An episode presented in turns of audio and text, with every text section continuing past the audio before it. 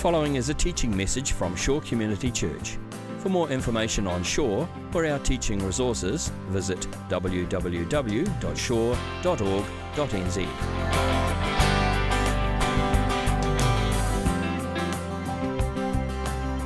You've got a Bible. Turn with me. We're going to look at the Gospel of Luke. We are in chapter 15.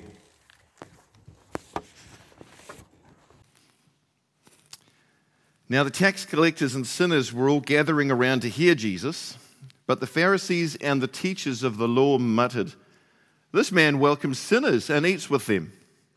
And then down to verse 11. Jesus continued, There was a man who had two sons. The younger one said to his father, Father, give me my share of the estate. So he divided his property between them. Not long after that, the young son got together all he had, set off for a distant country, and there squandered his wealth in wild living. After he had spent everything, there was a severe famine in that whole country, and he began to be in need. So he went and hired himself out to a citizen of that country, who sent him to, to his fields to feed pigs. He longed to fill his stomach with the pods that the pigs were eating, but no one gave him anything. When he came to his senses, he said, How many of my father's hired servants have food to spare? And here I am starving to death.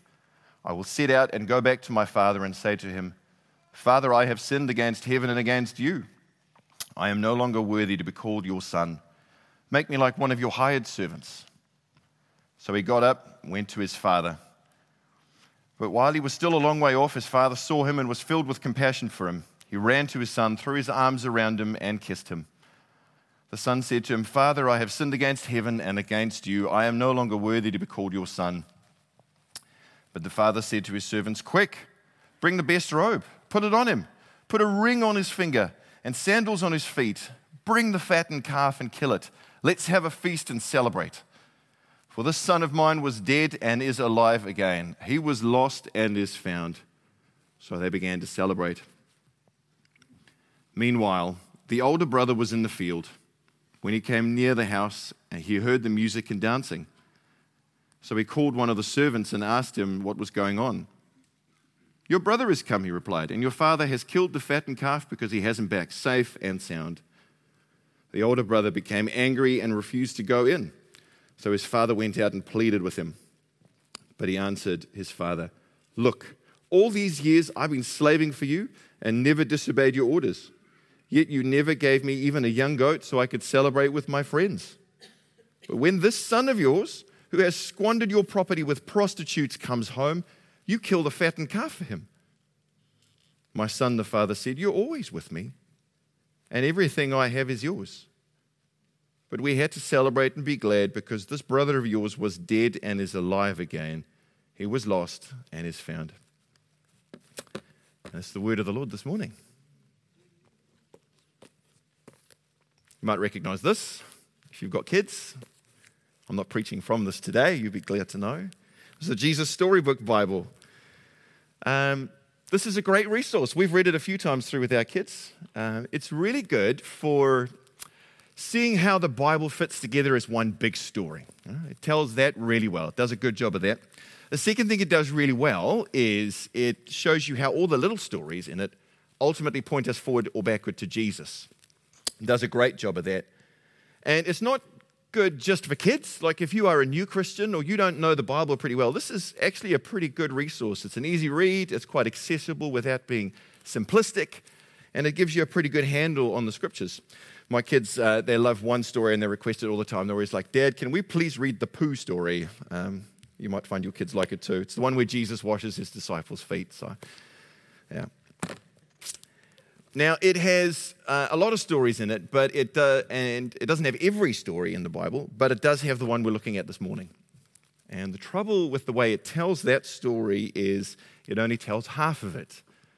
It only tells the story of the younger brother and completely leaves out the story of the older brother. And the story of the younger brother in here is, is told in such a way that it's this big triumphant ending. Uh, it ends on this real high note the, uh, the younger brother comes home, he's hit rock bottom, and uh, he expects to be at best taken back as a servant. But instead, dad takes him back as a son, welcomes him home, and throws a party for him. Uh, I mean, it's, it's a great high note, you know, and it ends with singing and dancing, and everyone's happy. I mean, it's like, it's like those movies that end in a wedding and, and the credits roll on, or everyone's happy and smiling and dancing, or the Avengers have defeated Thanos. It's a great ending. It's good triumphing over evil. It's, it's a great story, and it's told really well. The only problem I have with telling the story that way is that Jesus didn't tell it that way. Jesus didn't end on a high note, did he? He ended on an ambiguous note.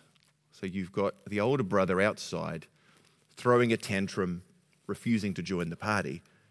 And we don't know if he ever did. And it's this real ambiguous ending. So I wonder whether the author of this Bible didn't quite know what to do with the older brother, didn't quite fit the narrative. And, and I wonder maybe when we read Luke 15, I, I think maybe we don't quite know what to do with him either, and perhaps we just ignore him or leave him out altogether as well. So, good news, I'm going to help you this morning. Um, I want you to put yourself in the older brother's shoes. I want you to feel what he felt. Okay. And to do that, I want you to think about a situation where you really wanted something, but you didn't get it. And you had to watch somebody else get the thing you wanted. Maybe you really wanted to be on a sports team. You didn't make the cut, but your less skilled and less talented friends got onto the team. Hmm. Maybe there was a particular job going at work that you thought, I'm perfect for this role. And in the end, they gave the job to someone with a lower qualification than you and a lot less experience. Hmm. Maybe you really wanted to get a, a, really good grade for a paper or a class you were taking, and you did all your assignments and handed them in on time. You went to class every day, and you scraped through with a C minus. And your friends who almost never turned up to lectures and asked you to borrow a pen when they sat down to a test, they cruised through with an A plus. Maybe you've really wanted to get married, to start a family, to buy a house, settle down, and you've been to all your friends' weddings, but you are still single. How do we feel? Feeling good on Sunday morning? Glad you came? Wonderful situations we're talking about this morning. We've all had something like that, thousands of situations in between. How do we feel? You know, we might be nice to our friends when good things happen to them, but inside we're saying, Is the coach blind? How could he put them on the team? I'm twice the player they are. Oh, it's not fair. How could they give the job to them? Don't they know how many hours I've put behind this desk? How many years I've slaved away in this business? Oh, I've got such high qualifications. I've got so much experience. It's not fair. Oh, how is it that I have to work so hard to get a passing grade in this paper and my friends, they just cruise through with an A? They just cruise through life and good things just fall into their lap. It's not fair. Why am I stuck here? Why is my life not moving forward? Why is this happening to me? How come all my friends are getting married and moving on with life? Why am I stuck here? It's just not fair. Behind all the hurt and disappointment, I think there's that same reaction every time, isn't there? It's not fair. Now, I don't know about you, but if I feel like I'm owed something, if I feel like I, I'm, I deserve something, but it's being withheld from me, I get pretty angry. And then to watch someone else get the very thing I want, you know, the thing that I'm missing out on, it starts to make me quite bitter and resentful. Does it do that to you? Oh, just me? Okay. Phew. Okay. Preaching to myself today.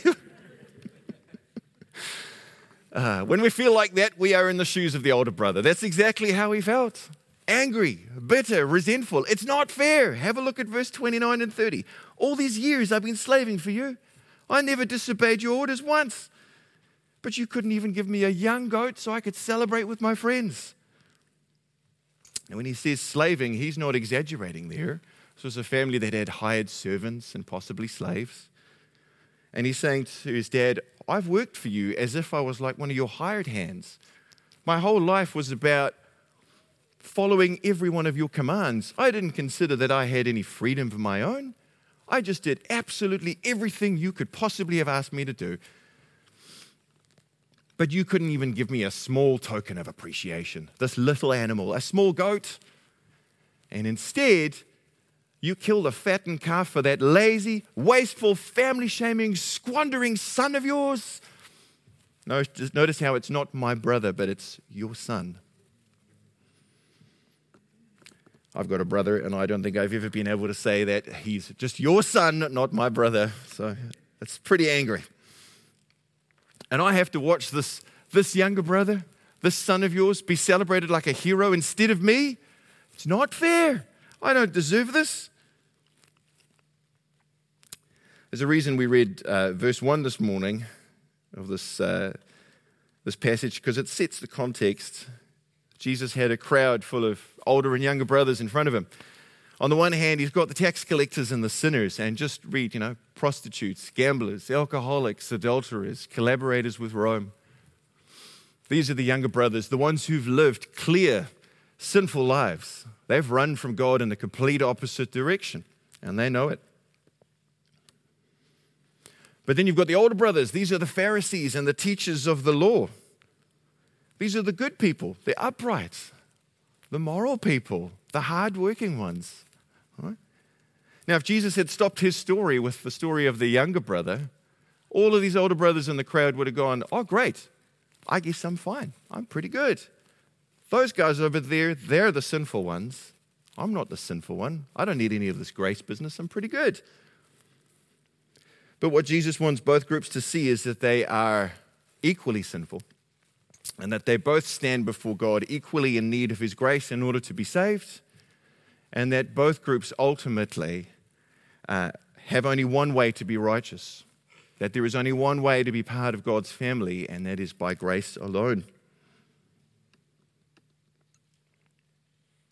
The younger brother's story, it's really about how God saves the unrighteous one, right? Someone who knows that they've got no righteousness of their own. The older brother's story ultimately then is about how God saves the self righteous. So, what we're going to do the rest of the time this morning is just dig into the passage and see what it has to tell us about self righteousness and how that might affect us. Hmm. Have you ever been for a job interview before? Have you? Yeah, I guess so. We have, yeah. A few of you. If you haven't, they're going to ask you a pretty common question. I think you'll get it at everyone. How would your colleagues describe you? Hmm. Self righteous. Probably not top of the list, is it? I'd be horribly offended if any of my friends said that about me. It's not a word we use to describe ourselves. Nobody ever says, I'm self righteous. It's so great to be self righteous, isn't it? It's awesome. Life's just the best. The only time we would ever use the phrase, it's probably not common either, we'd use it as an insult to someone who's probably a bit full of themselves, right? Someone who's a little bit arrogant, a bit holier than thou. But I think self righteousness is a lot more common than we realize. It's really the act of finding your worth, building your identity, finding your righteousness in some aspect of yourself your character, your appearance, your achievements. It's just the, the act of trying to build your identity on something other than the grace of God, which means we're all probably a lot more self righteous than we realize, including me. Now, you can see how this plays out in the lives of the two brothers and just how different they are in this respect. Okay. Quick question. When the party's going on and the older brother's outside throwing his tantrum, where's the younger brother? He's in the party, right? Okay. Not a trick question. Now, I reckon he's in that, that party looking like a deer in the headlights, going, I don't deserve any of this. After all I've done to my father, you know what I told him? I told him, I basically, basically, Dad, I wish you were dead. I don't love you. I want your stuff that's coming to me when you die. And then I took all the money he gave me and I wasted it on prostitutes and booze. What kind of a son does that? What kind of a son says those things? I've just brought nothing but shame on my family, and I deserve nothing more than to be disowned and to be kicked out, never to be heard from again. And I thought I'd beg Dad, please, just I'm, I'm desperate. I've got nowhere else. Please just take me back as a servant. I'd be lucky to have that. But you know what? Dad took me back as a son. Oh, a son. Again, me. I can't believe it. my dad has not given me what I deserve. Instead, my dad has shown me grace. Younger brother, he knows that his worth, his righteousness, his identity, it's received. It's something given to him. He hasn't earned that. He's got no legs of his own to stand on. He can't achieve that identity. He is completely dependent on the Father for everything he has at that point in the party. And the older brother is the complete opposite. He wants a transactional relationship with his dad. He wants his worth and his righteousness to be achieved, not received. Because for him to have a received identity, to have some received righteousness, would mean all of that hard work he's done was for nothing. It basically puts him in the same boat as the younger brother. What an insult. No, I'm not like that guy. No way. And he's outside the party looking in saying, That should be my party. I should be the guest of honor. I should be the one being celebrated, not him. I'm the true son. I'm the good son. I'm the one worth celebrating. And that is what he's built his, his identity on. His entire life is built around the fact that he has worked hard and he has done good and he has achieved a lot of things in life. But can you see what happens when you build your life on these things? Was the, uh, um, was the older brother a happy man?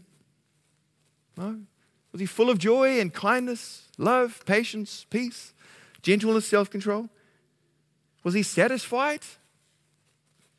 Not one bit. He was a miserable, jealous, and bitter man. And at the first sign of not getting what he thought he was owed, he threw a tantrum. All of his hard work and slaving for dad have left him empty and devoid of joy and satisfaction in life. You know, I, I think the older brother in this situation had a version of the good life worked out in his head. And he simply wanted to use his dad to get that. So he's not that different from the younger brother.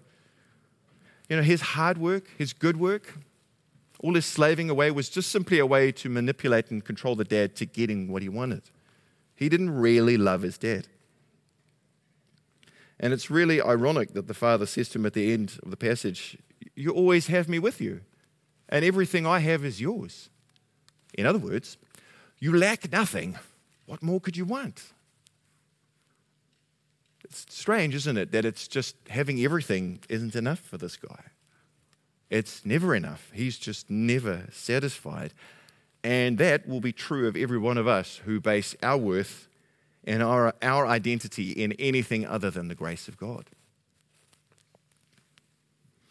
Some of you will know a uh, particularly famous Welsh born preacher by the name of David Martyn Lloyd Jones. I'm expecting a glory from my dad. It's a favorite of his. David Martyn Lloyd Jones, born of the turn of the century, 1899, uh, in Wales. By all accounts, uh, a brilliant thinker, very smart guy. Uh, by the age of uh, 23, 1922, he had graduated from university with a medical doctorate. He didn't start off uh, wanting to go into ministry. He became a medical doctor, but uh, his abilities quickly led him to prominence. Uh, medical students were said to have skipped classes in order to learn from him because he was so good. At a young age, he was invited to become part of the Royal, Royal College of Surgeons, which was a very prestigious society in England at the time. Um, and it was said that the research he was conducting during his time as a doctor likely would have earned him several more doctorates over the course of his life furthering his already lofty reputation. Yeah. Now, you could just see for a guy like this who had such ability, such skill, such brains, that ahead of him was this long and prosperous career. It was just a straight line to the top, a straight line to more and more wealth, greater and greater influence in the academy and in the medical world. And look, in terms of the position he now occupied in society, he rubbed shoulders with the elite. He was at the top. There really was nowhere higher for him to go. And he'd achieved the pinnacle of success at a really young age. So at the age of 27, he did what all of us would have done. He left the medical profession entirely to become a minister of the gospel. And he didn't just stick around in London where he did his training, he left London for a small backwater town in Wales. To this day, that town only has a population of 5,500. That's roughly half the size of Glenfield or Albany by population size. He's listed as one of only two notable people to have ever come from that town, which is saying something. And he spent the next 10 years of his life there. The church had around 50 people in it suffering from numerous financial problems, and also just had uh, weak minister after weak minister before it, so they knew virtually nothing of the gospel. Why would a man with those kind of qualifications, that kind of training, and those kind of experiences, and those kinds of abilities, why would he leave London, which was the cultural centre of the UK, for a backwater town in Wales? Why would he trade the comfort and privileges of high society to rub shoulders with the poor working class steel workers of that town?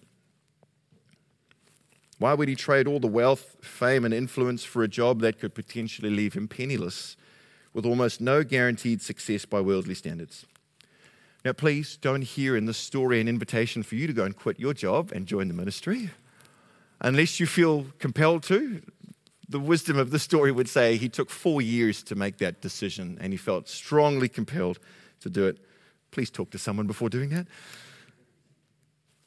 I don't want you to hear that from the story. What I want you to hear is a story of a man whose worth and righteousness and identity was not wrapped up in what he could have achieved in life, wasn't wrapped up in his qualifications, not wrapped up in the wealth he could amass from a long career in medicine. This was a guy who would have had every opportunity in life and been encouraged by those around him to become self absorbed, to build his worth and righteousness on everything he had achieved. But instead, he was a man gripped by the grace of God. It was said of him that he was a nominal Christian for the early part of his life, up until the age of about 20. He didn't really have a personal faith of his own. And there's no great road to Damascus experience for him. He just, you know, at some point in his early 20s, he came to understand he was a sinner who stood before God on God's grace alone, or he didn't stand at all.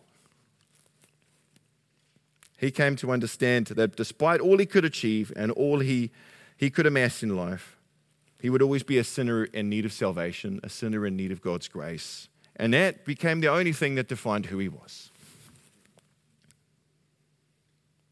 So, what does Jesus want us to do with the story of the older brother? I think with this story, Jesus wants us to repent of our good works. Sounds kind of strange, doesn't it? Strange to hear that. Repent of your good works. What do you mean? Repentance is something you do if you're the younger brother, right? They're the guys that need to repent. They've done the obvious kind of sins. What does it mean to repent of your good works? Is Jesus calling us to become monks and nuns? Leave the world? Is Jesus saying all the bad or good things we've done are evil? No, not at all. Jesus isn't calling any of us to go and retreat from the world, and he's not saying the good things we've done are a waste of time or evil, but rather what he's calling us to do with this passage is examine ourselves and say, what is it that really drives us? Where do we find our worth? What are you basing your identity on?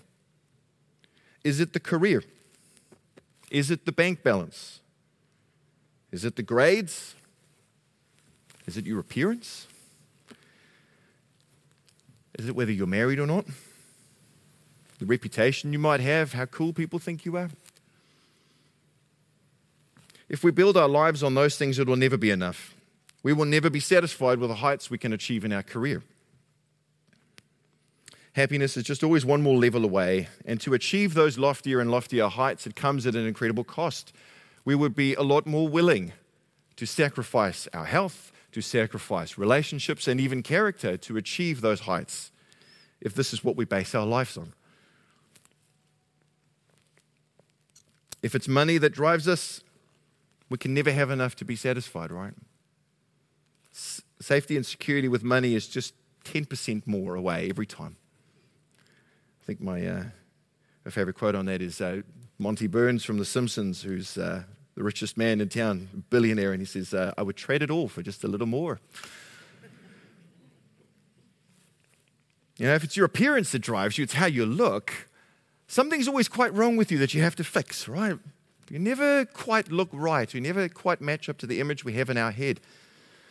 There's always something that's off, something that's wrong. And I think the thing, when it's your appearance that drives you, is that you get really bitter and resentful towards people that are comfortable in their own skin. Always envious of those who could do it. If it's your grades that drive you, who are you when somebody gets a better grade than you in your paper? What does your life mean if somebody beats you? We're just never satisfied. None of the things we pursue like that are bad in and of themselves. God is not saying stop trying hard at school or stop taking care of yourself or working in your career. But really, He's saying those things are terrible masters, and they become our masters when they become absolutely necessary for us to be happy in life. Jesus is calling us not to trust in our own achievements, not in our own efforts, but to trust the righteousness He gives us, the identity we have as His children, as sons and daughters, the identity we receive from God, not the identity we achieve. Because that is the only identity that truly satisfies and truly brings life.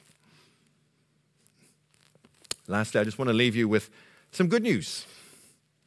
I know it can sometimes be a bit challenging and confronting to think about what we've built our lives on and realize that sometimes those things are far from God. I remember the, um, listening to a Baptist preacher, the name of Robert Smith Jr. He would say when he prepared his messages, he realized how much that the Word of God was like a sword because he said, Every time I prepare my messages, I feel cut. The Word of God is doing its job, cutting away the calluses on my heart, and it's it's breaking down the walls that I've built around my life. So when I get up to preach on Sundays, I've got the sword in my hand and I ain't going to spare nobody. That's what he's saying. I'm not going to spare you the good news this morning because uh, this is really where, where God has just been working on my heart, where I felt cut this time. Take a look at how the father reacts to both children. Not once does he scold them, not once does he condemn them or withhold his love. Not once does he cast them aside or refuse to welcome them home.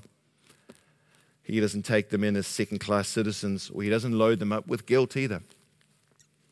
And the Father is like that because Jesus has paid the price for every one of our sins. Jesus is our true older brother. He's the true son and older brother we've all failed to be. When his younger brothers left home and ran far from God, he left the comforts of heaven to go in search of the lost sons and daughters of God. Jesus did not consider equality with God something to be used to his own advantage. He made himself nothing. He took on the very nature of a servant. He humbled himself by becoming obedient to death, even death on a cross. You see, Jesus was the only one who truly obeyed God and truly reflected his character and heart to the world. None of the brothers in that story could claim that they reflected their own version of the good life to the world. Jesus gave his life as a ransom for all of God's children. He paid the price we were required to pay. He took the punishment that we should have experienced so that we could be brought back into the family. And by his sacrifice on the cross, we are healed and free from the power of sin and death. And as our older brother, you know, what's really cool about him being our older brother, he shares his inheritance with us. The Bible calls us co heirs with Christ, and that's just a fancy way of saying that one day everything that belongs to Jesus will belong to us too. How different is that from the older brother in this story who's jealously guarding what he has from the younger brother? It is because of Jesus that the Father holds out his hands in grace and says to the older and younger brothers and older and younger sisters alike, Come join the party. Should we pray?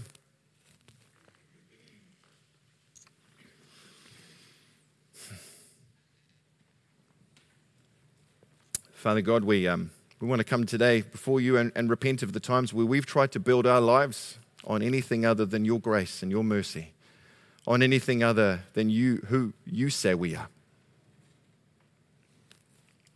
And Lord, as strange as it sounds that you want us to repent of our good works, we come before you and we just say, We love you and you are the prize. You are the pearl of great prize, Lord. Lord, we give you our lives. We ask you to come in and to, to have your way with us, Lord. Fill us with your grace and your mercy. Remind us of how much you love us. And Lord, for those of us who have run far from you, draw us near. I pray you pull us back to you. Thank you for your grace, Lord, that there's nothing we can do to earn our standing with you, that you just love us no matter what. It is in your name we pray. Amen. This has been a teaching message from Shore Community Church. For more of our teaching resources, or to donate to our teaching resource ministry, or for more information on Shore Community Church, visit www.shore.org.nz. Alternatively, you can email office at shore.org.nz or phone 09 415 0455. Thank you for listening.